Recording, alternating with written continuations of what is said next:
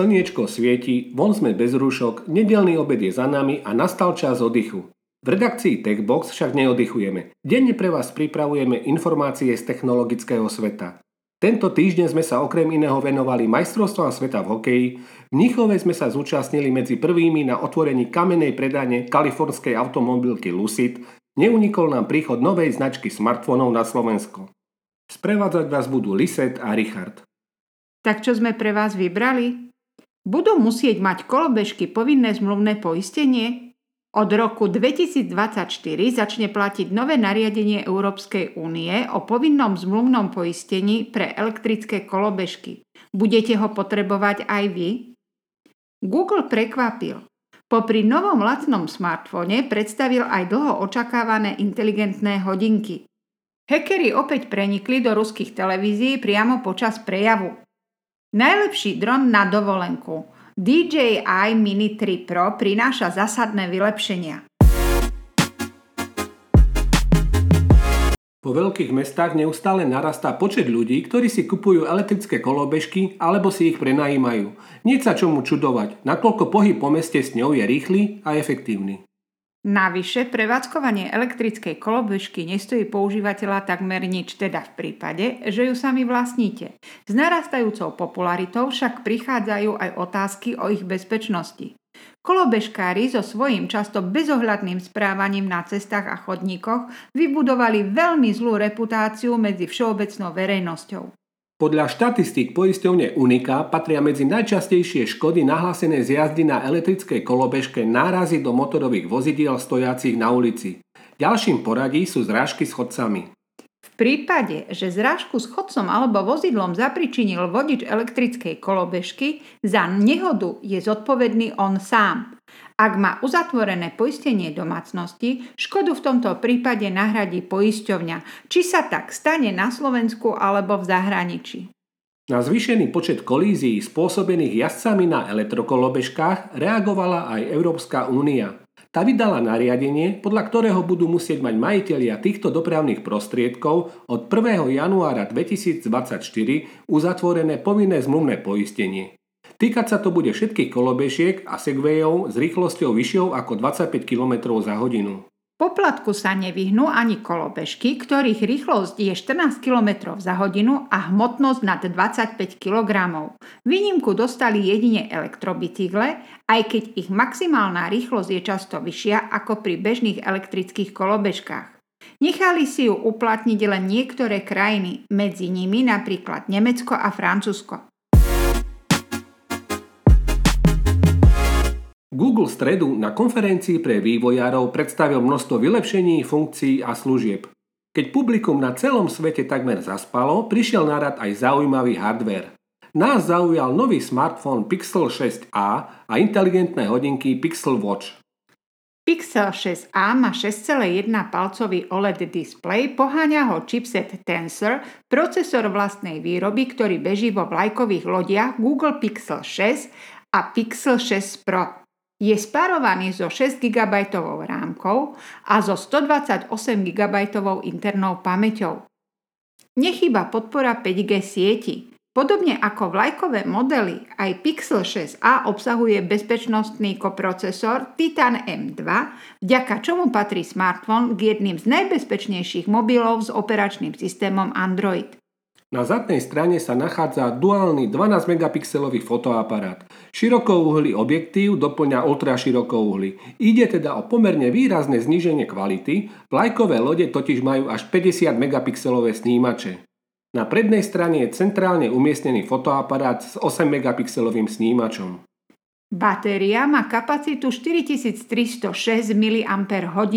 Nechýba podpora rýchleho nabíjania. Google uvádza výdrž až 72 hodín na jedno nabitie. Zároveň ide o prvý Pixel A série, kde sa nenašlo miesto pre 3,5 mm audiokonektor pre sluchadla.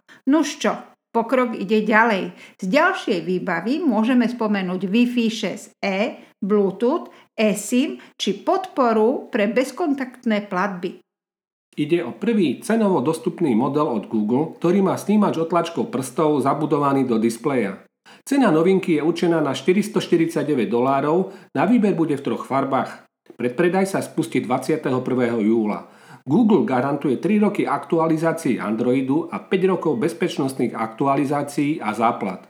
Ak má byť Pixel 6 priamou konkurenciou Apple iPhone SE, tak Pixel Watch budú predstavovať konkurenciu Apple Watch. Majú oválne telo, na ktorého boku sa nachádza korunka a tlačidlo. Obe slúžia na navigáciu v systéme. Hodinky bežia na vylepšenej verzii Wear OS 3, ktorá ponúka plynulejšiu navigáciu prostredím a vylepšené notifikácie. Na výber tiež bude verzia s podporou mobilných sietí.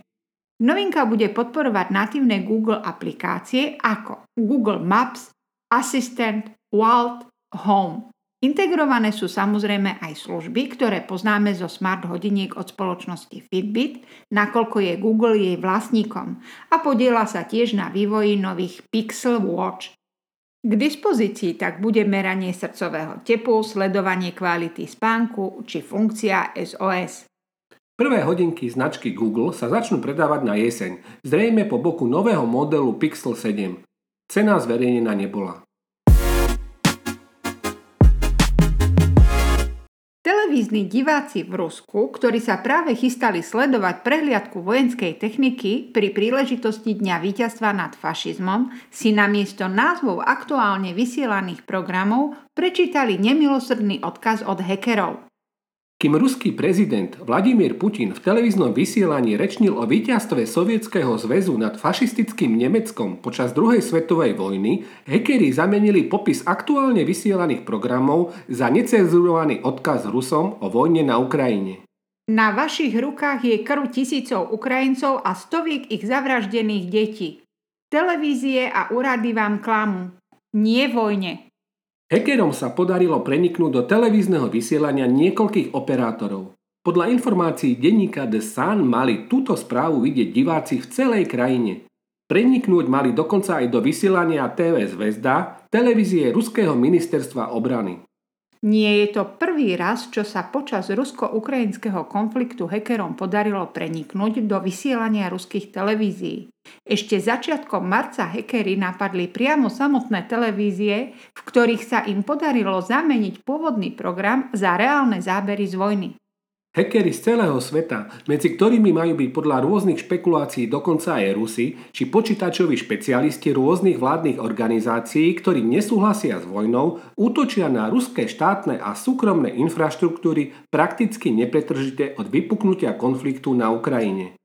Väčšina týchto útokov je pripisovaná skupine Anonymous, ku ktorej sa pripájajú rôzne menej známe hackerské skupiny posledných týždňoch sa tieto skupiny sústredili najmä na získanie potenciálne citlivých dát zo serverov rôznych spoločností, ktoré majú byť priamo napojené na štát, najmä v oblasti energetiky. DJI rozšírilo svoju sériu Mini o nový vylepšený model, ktorý sa môže pochváliť novým hardverom, väčšou batériou, novými funkciami aj krajším dizajnom – za čo si však nechá slušne priplatiť. Čo všetko prináša nový DJI Mini 3 Pro? Séria dronov Mini bola vždy určená pre cestovateľov, dobrodruhov a taktiež tých, ktorí chceli podliesť váhové limity určujúce, či si pre lietanie s ním budete musieť v niektorých štátoch prejsť byrokratickou tortúrou.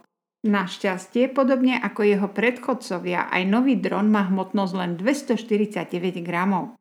Nový model disponuje väčším senzorom, ktorý dokáže nahrávať 4K video pri 60 snímkach za sekundu, respektíve aj HDR pri menšej zorkovacej frekvencii.